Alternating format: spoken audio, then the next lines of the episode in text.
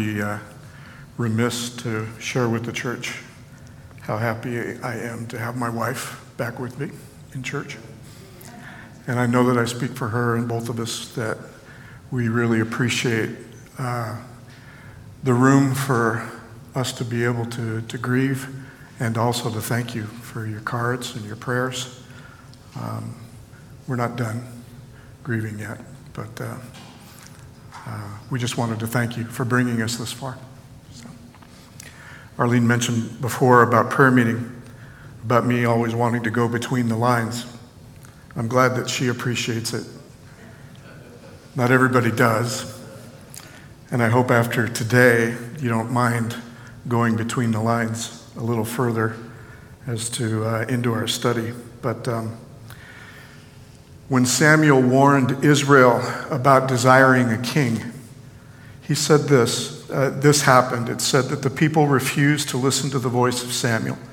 They said, No, we're determined to have a king over us, so that we may be like other nations, and that our king may govern us and go out before us and fight our battles.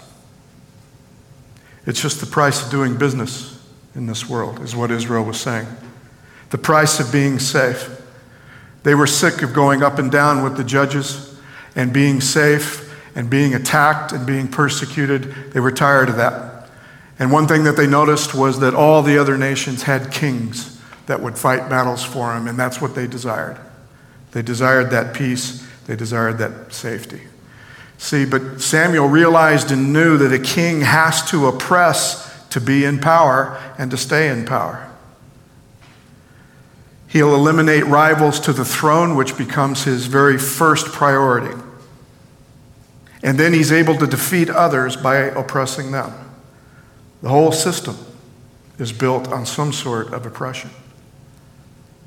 And what Samuel was trying to get across to Israel, what he knows now, and uh, what he knew then, and what hopefully we know now, is that there's a real human cost to the indulgence of a king. This is what Samuel said the real problem with having a king was that someone will have to pay for the king's indulgence and to keep that king on the throne. And the temporary peace that a power like that can bring about, someone will have to pay. And Samuel made it plain it's the people that will have to pay.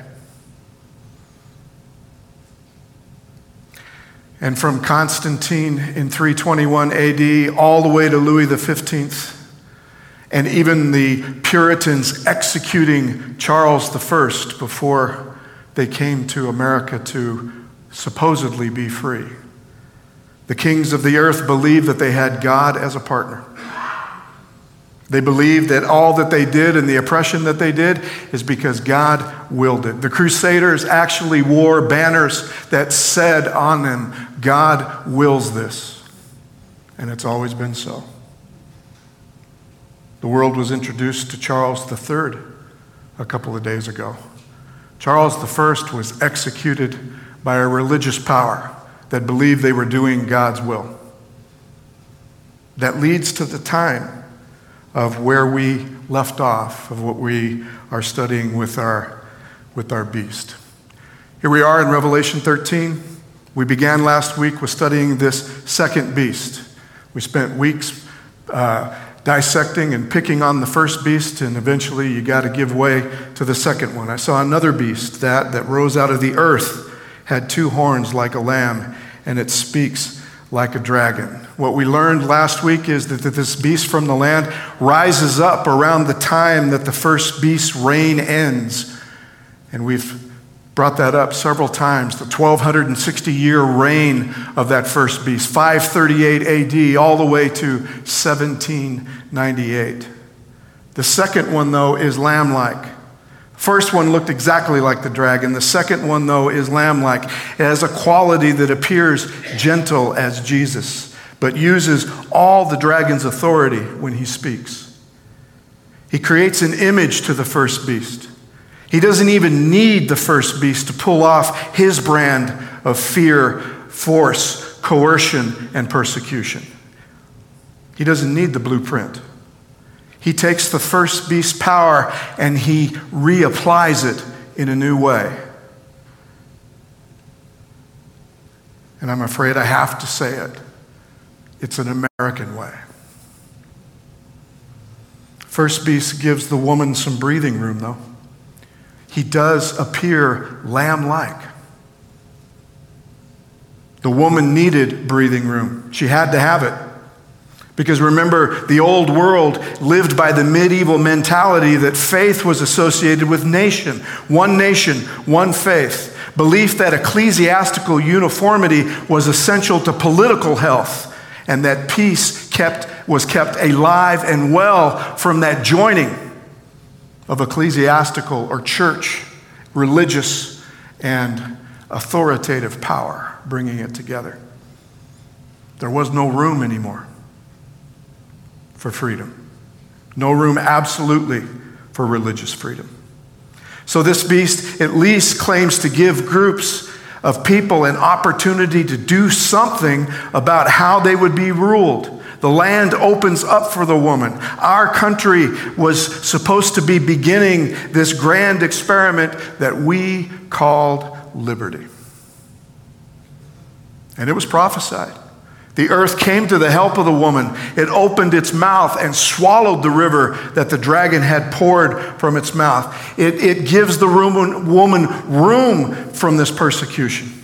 The earth opens up. It brings much needed, endless, it seems, space. The new world gives space for religious experimentation. The new world supposedly promised religious freedom. Denominations that were never possible in the old world are now possible. This space is crucial. It was crucial for our own church. Seventh day Adventism could have never been born in the old world. She needed the space. We need space to be remnant because there was no space for anyone to remain who wanted to stay free. Now, don't misunderstand. Again, the beast is lamb what? Lamb like. Looks good on the surface. But I will tell you that most colonies didn't see it that way. Massachusetts Bay Colony, by law, you had to be a Puritan. Those guys I was just telling you about executed the emperor, handed it over to Oliver Cromwell, and ran. They passed a law November 4th, 1646. Massachusetts Bay Colony makes it a capital offense to deny that the Bible is the Word of God. All you have to do is deny that the Bible is the Word of God, and they will execute you. So, one thing that's real important is that at least in Massachusetts Bay, you were free, but you were only free to be what? Well, you could say that you were only free to be a Christian, but actually, you were only free to be a Puritan Christian, which may have been freer than in England, but it certainly is only a superficial freedom, isn't it? So in the 1630s, there was a Puritan that lived in Massachusetts Bay, a, a, a left wing wingnut, if you will, looking for his own experiment. And he couldn't find it in Massachusetts. And he said so. He had three problems.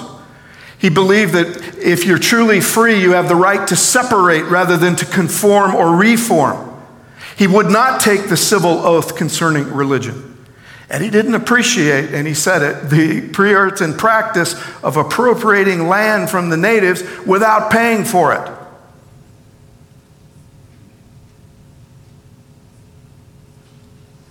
As an Adventist, and, and supposed student of religious freedom, we all know who this guy was, don't we? His name was Roger Williams. And he was banished for those beliefs from Massachusetts Bay. So he decides to make his own colony with land that he buys from the natives, that he purchases from the natives. He establishes Rhode Island a colony where you could believe just about anything. There were a few restrictions. And those restrictions were too much even for certain people that lived in Rhode Island.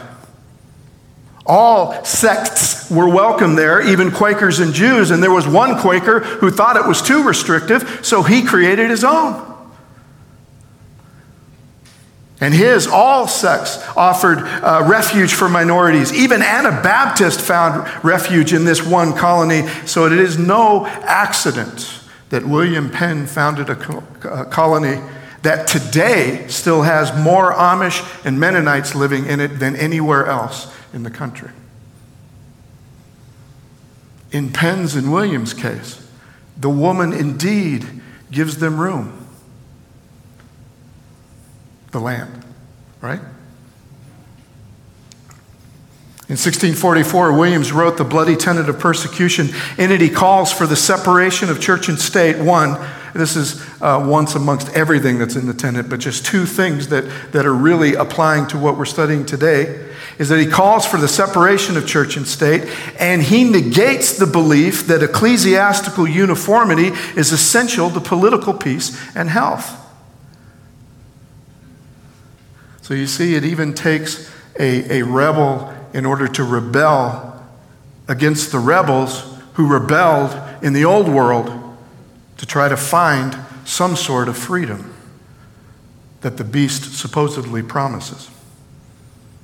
Because even in the founding of the New World, there are many who do, don't feel that religious freedom was necessarily a good idea. Those who fled persecution, persecuted once they got here. And we were already told it would happen. The woman was given two wings of the great eagle so that she could fly from the serpent into the wilderness to her place where she's nourished for time, times and half a time. But even there, from his mouth, the serpent poured water like a river after the woman to sweep her away. The persecution begins almost immediately, even as the beast promises some lamb like qualities of freedom. So, like we did with the first beast, do you mind if we leave the beach? We leave Revelation 13 and our two horned beast to get a different view of him from the church. Is that okay? We have to because Arlene already read it to us. We go to the time, we go to a different, uh, the era and the time, but also a different lens to view the beast with. And the era and the time is the church at Philadelphia. Jesus says, Write, these are the words of the Holy One, the true one who has the key of David, who opens and no one will shut, who shuts and no one will open. Jesus says, I know your works. Look, I've set before you an open door, which no one is able to shut. I know that you have but little power, and yet you've kept my word and have not denied my name. Welcome to the church in the era of Philadelphia. Goes from 1798 CE to about 1850 CE. She's known as one who is weak. Her strength is she has no power. Interesting, huh? And one thing that you can't deny that happens during this era is that this church era straddles, if you will, the second great awakening 1790 to 1840 or so. It's still the most powerful religious movement in American history. It's what leads people to believe. No, my choice of words. It what leads people to believe we are a Christian nation. I have to be very careful with that. Second Great Awakening didn't make America a Christian nation, it led people to believe we were a Christian nation. By the way, the last great preacher, if it goes to 1850 or 1840, the last great preacher of the Second Great Awakening was a former deist Baptist preacher named William Miller, who'd been preaching by 1840 for nearly 30 years. Some things that didn't happen to be believed at the time. But the awakening brings out a wave of social reform that we've never seen in this country before. They sought to right all injustice and approach every problem with a solution abolition of slavery, abolition of war, abolition of poverty. health reform, temperance reform, mental health reform, labor reform, equality of the sexes. All of our modern Bible and missionary societies were formed during this time and began to teach personally that we could achieve social and religious and spiritual perfection if we just put our minds to it. The aim was to bring about the millennium at which supposedly the end brings the coming of Jesus. See, most of, most of the evangelical world, even up to today, believes that the second coming is a post millennial event. William Miller is one of the very first preachers to begin to preach that it is a pre millennial event. We are one of the very few Christian groups, especially in North America, that believe that the millennium comes after Jesus' second coming. And if you're looking for one of the ways, one of the ways that, that uh, the American brand of Christianity can open up a door to getting back in bed with, with national, uh, militaristic, authoritative power, then just believe that you could bring about, that you believe that you could bring about the second coming if you just got your act together for a thousand years. Are we going to want it bad enough to ask for military authoritative power to help us achieve this? In a couple weeks, I think one of, the, one of the ways that we have to begin to address what the problem that, that, that I'm trying to get to today and have been for the last few weeks is to, is to look at our history and I think that God gave us all the tools in the world that we could avoid what is happening. And one of them is the idea that the second coming comes after, I mean, before the millennium. That way we don't even give into the temptation to try to bring something about using the power that the first beast used.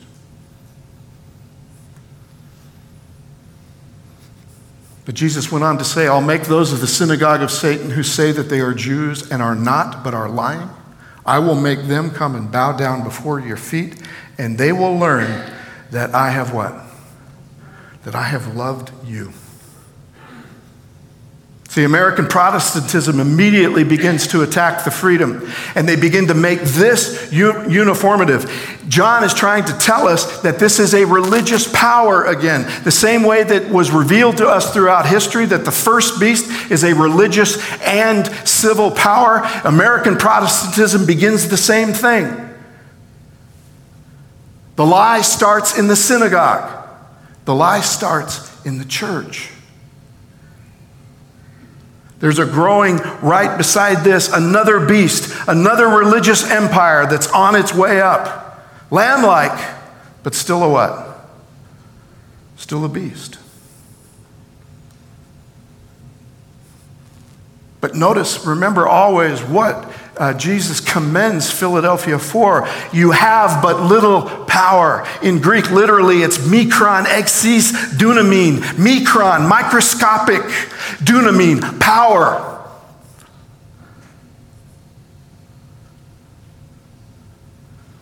A church that's not willing to look for power outside of Jesus, His Holy Spirit, and His relationship with the Father.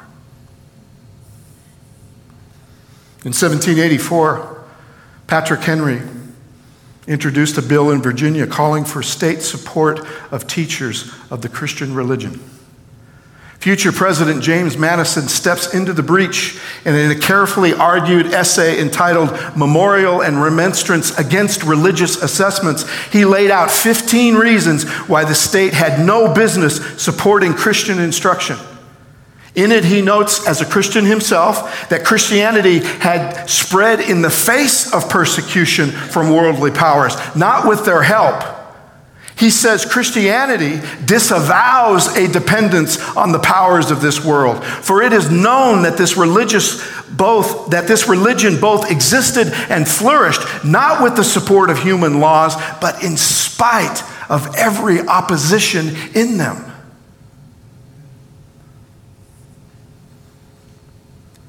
And of course, he was echoing his friend Thomas Jefferson's idea of the separation of church and state. And praise God that Madison is the one sent to the Constitutional Convention to make that voice. And when he gets to the convention, he makes this known. And the convention remembers Roger Williams. And they now have the choice do we go by way of Massachusetts Bay or by way of Rhode Island? And they remember Roger Williams and they use it. Congress shall make no law respecting an establishment of religion or prohibiting the free exercise thereof. The First Amendment takes religion as the first of fundamental freedoms given to you and me, along with the freedom of speech, the freedom of the press, and the right for the people to peaceably assemble and petition the government for redress of grievances. Philadelphia is lauded by Jesus as one who finally lets go of this pull to marry God and country, to marry church and empire. At first, this truly looks lamb like, doesn't it? But the image of the beast, the idea that religion could be free, is immediately challenged. And it'll be brought about when this second beast opens his mouth and begins to speak. In other words, when this civil religion finally rears its head and opens its mouth, it will be a call or a cry for a civil religion.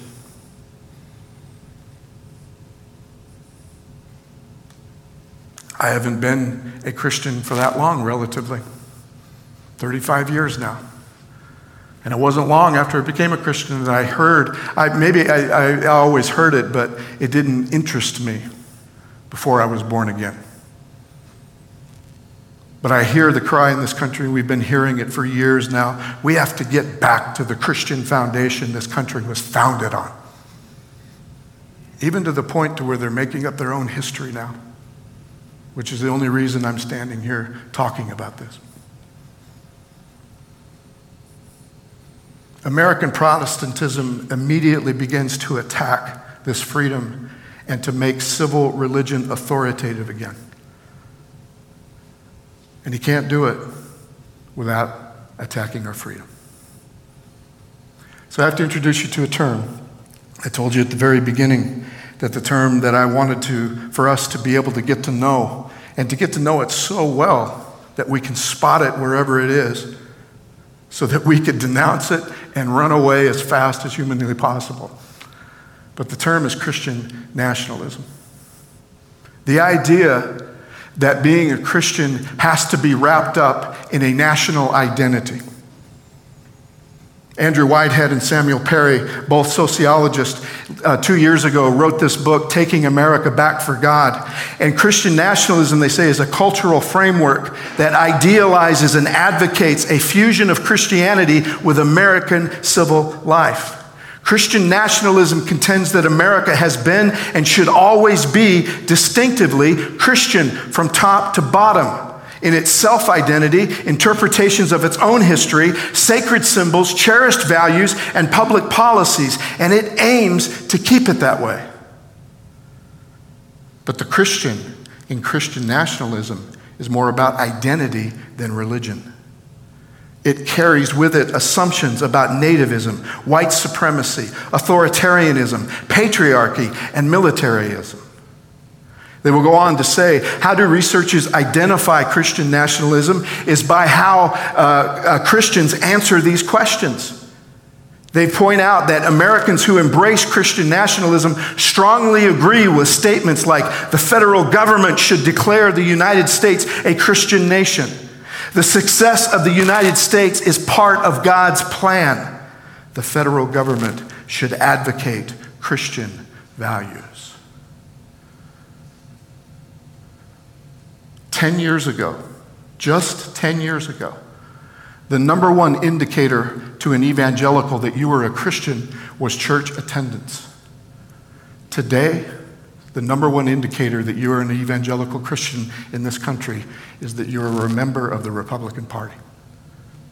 10 years ago.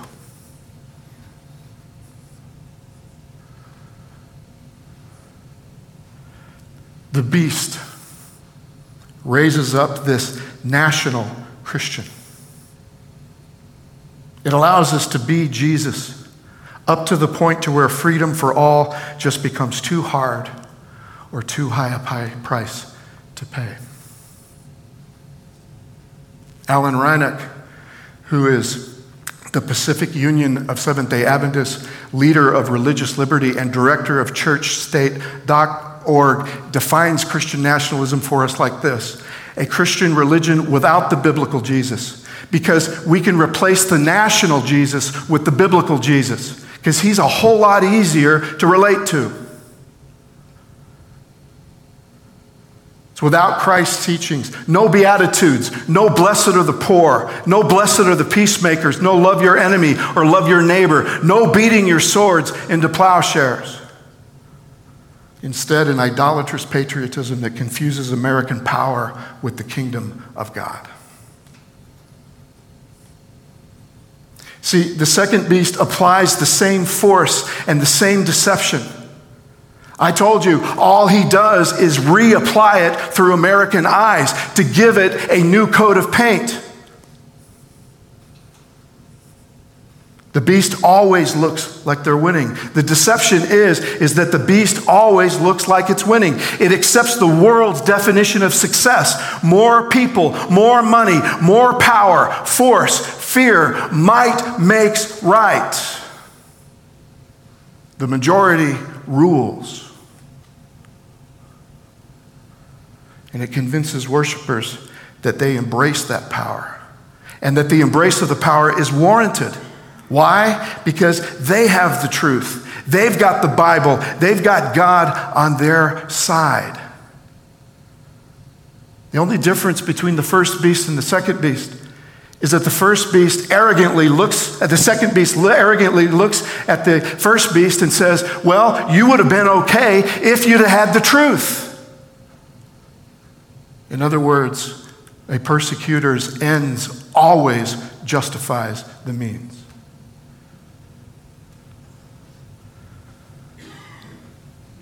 And the longer we're here, the harder it's going to be to keep that wall up that you and I just amened just a few passages ago. Congress shall make no law.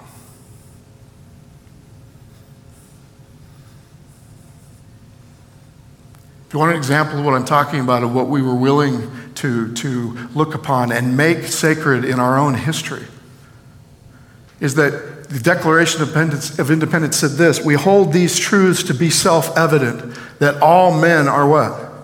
Are created equal, that they're endowed by the Creator with certain unalienable rights, that among these are life, liberty, and the pursuit of happiness. I know we've been down this road just a year before, but I need to remind, we need to be reminded that when the 56 delegates signed this doc to send to King George, went home, they got there, 41 out of the 56 homes and farms were staffed by slaves, including the author who wrote those words. Ones who believed that all men were created equal with inalienable rights could gladly, gladly pursue their life, liberty, and pursuit of happiness, which for many included worshiping the Lamb, but had no problem denying it to others. This was the beginning of red, white, and blue Christianity.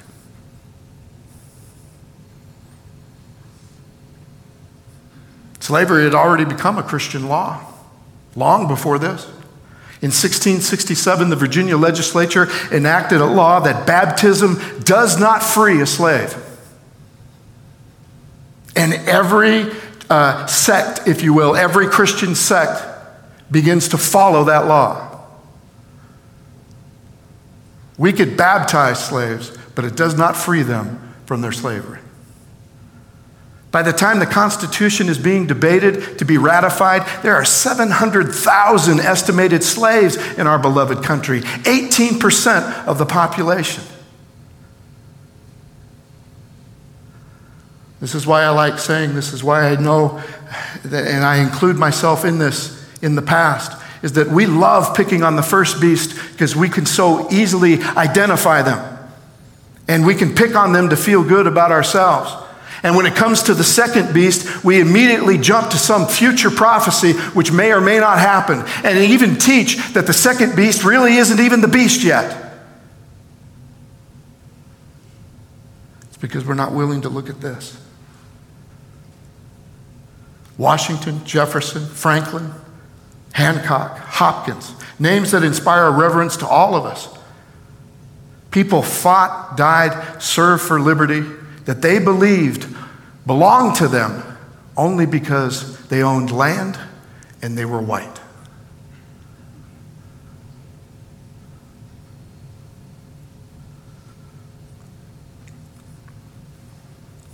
I spoke of Patrick Henry before. Do we recognize these words?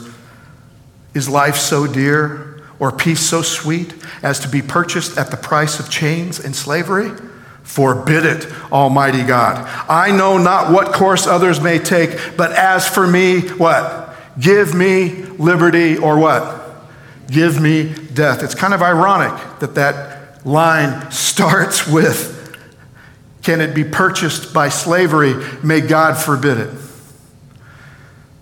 Because later, in the fight between the Federalists and the Anti Federalists over the Constitution, the Anti Federalists are still today portrayed as plucky populists.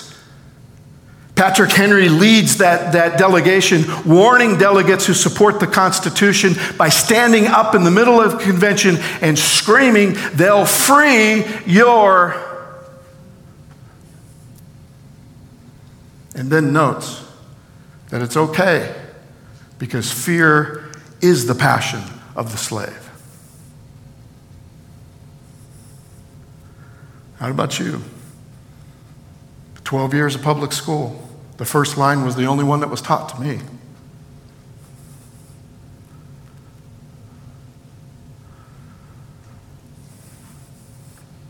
And unfortunately, I haven't come across anybody in Adventist education that that one was ever taught to either.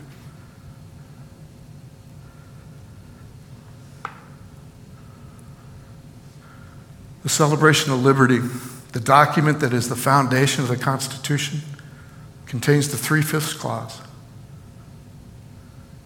that we count all of our citizens except only three fifths of a slave. Now, I don't want to oversimplify the three fifths clause. The three fifths clause actually was enacted because the, the Southern delegates wanted the slaves counted as citizens because it gave them a five to one advantage in vote. So the idea that, that representation would be uh, based on population, the Southerners were willing to count their slaves for that, but were no way ever going to allow them to vote. So the first compromise is the three fifths clause to make it even fugitive slave clause. The Constitution, in its uh, DNA,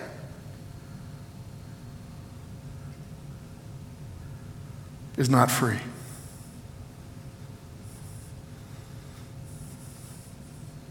Celebration of the men who sacrificed to make it happen. It didn't belong to many. It wasn't their country then, and throughout history, a lot believe, including me, that it's still not their country. Pastor Amin Hudson writes to us from Florida in the Gospel Coalition online on civil religion. He says this He says, The dynamic is not new. Many of America's forefathers built this country believing God's hand of blessing was on them to bring good fortune to their endeavors. And for centuries, many have attributed America's superpower status to God's favor. So often, the leader of this civil religion is Jesus whose supreme interests seem to be America first and reinstating a golden age of traditional values. This Jesus is a mascot for a political team. He's not the Savior found in the Bible. The Jesus of the Bible has one nation, his people. Look at 1 Peter 9 2. He has one political interest, his kingdom. Matthew 6, verse 10. We become citizens of this kingdom through faith in him. Romans 5, 1 and 2. Ephesians 2, 8 and 9. God's number one priority is his glory and the advancement of that kingdom. Matthew 28, 18 to 20, John 6, 38, 4, 34. No earthly nation, including America, has a monopoly on God's favor and blessing. All God's promises and blessings are directed toward the multi ethnic, multicultural, multinational body of Christ. Sorry, Pastor, I messed up his last line. By the way, our own history would agree with him. Author and historian Kevin, Adventist historian Kevin Burton reminds us that says that though many Adventists avoided association with political parties, we all know that, right? In fact, we carry that to today. A lot of us believe we shouldn't be politically involved at all, which I don't think is the case. But here's where it rises from. We forget the time that they came up. We forget the time that this was 1840 all the way through to 1863. But you know, there was one political party in 1840 that got a bunch of Adventist attention, and a significant number of Adventists decided to join that party. They called it the Liberty Party. It had one plank in its platform. You know what it was? The abolition of slavery. That's it. And the restoration of equality of rights among all men.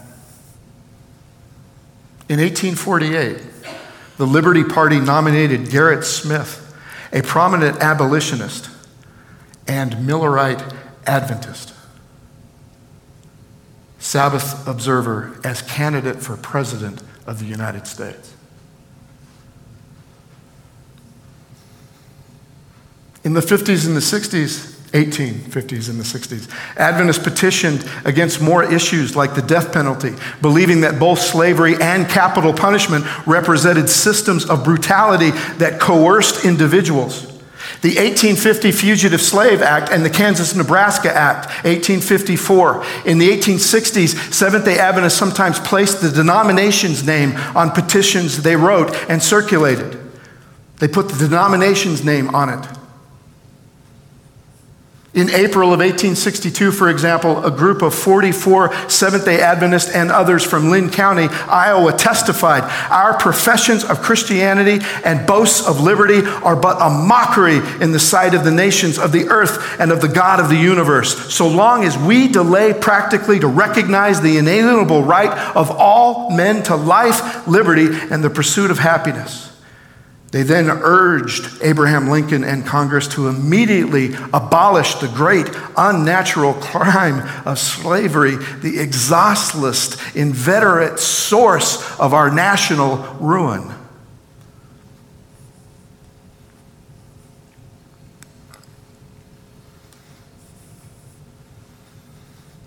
Revelation 13, 1 to 8, according to our founders reveals that the two horned beast enforces idolatry.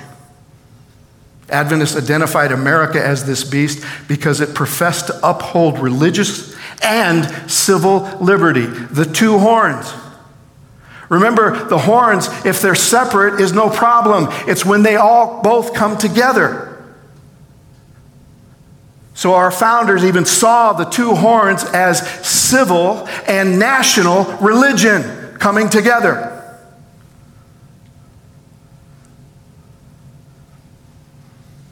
And by the way, this, the, the chains that is holding that beast in place with its two horns are creeds and slavery. Slavery, a way to force citizens into something against their will, and a creed actually can force a believer into something against their will.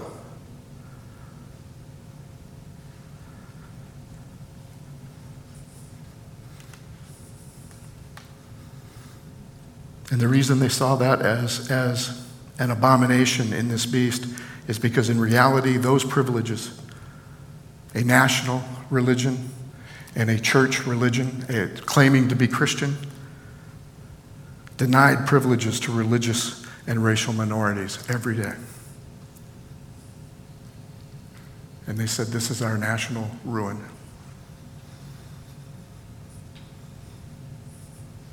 We're going to talk about the three angels' message when we conclude. But did you know that the early Adventists looked at the second angel's message that Babylon had fallen? For those of us who know what the second angel's message is, fallen, fallen is Babylon the Great. What is the command to the people about Babylon? It's what? To come out of her. It's to come out of her. The founders said the second angel warned that Babylon was fallen. The Millerites came out of the Protestant churches, Babylon, because they supported slavery. Not because they worshiped on Sunday, but because they supported slavery. That was the second angel's message.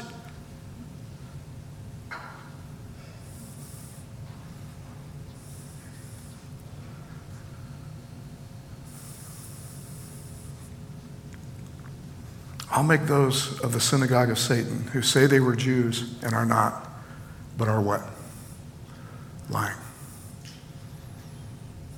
If we claim to be Christian and that our Christianity is bound up in a national or civil religion, we're not telling the truth. We're what? We're liars. I'll make them come and bow down before your feet, and they will learn that I what?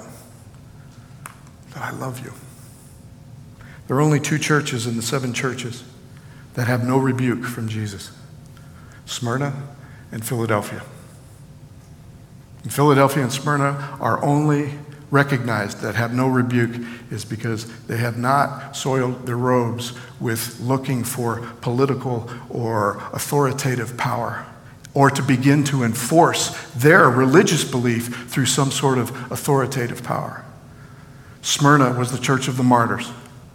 Pointed this out a couple of weeks ago. Does a martyr have anything to fear? Not at all. If a martyr can, can give their life to truly lay down their life for someone other than themselves, they've got nothing to fear. They can't be uh, coerced into anything, can they? And then there's Philadelphia. Philadelphia, even in the midst of all this, uh, the rise of the second beast, Philadelphia is commended and no rebuke. Why? Because you have but little power.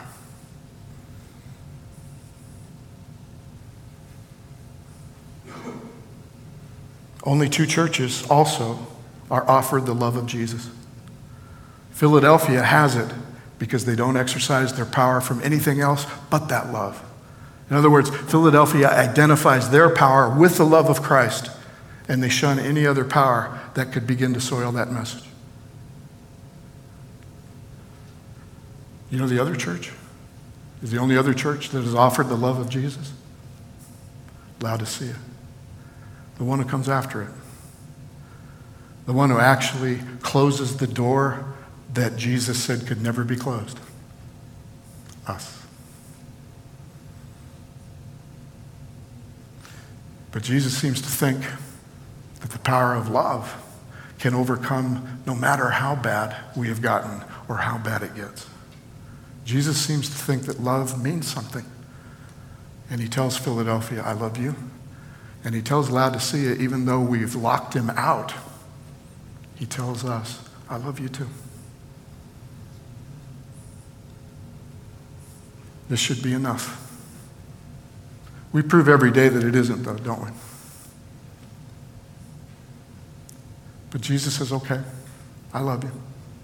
Keep coming back. And please, for, for the love of everything holy, somebody come open the door.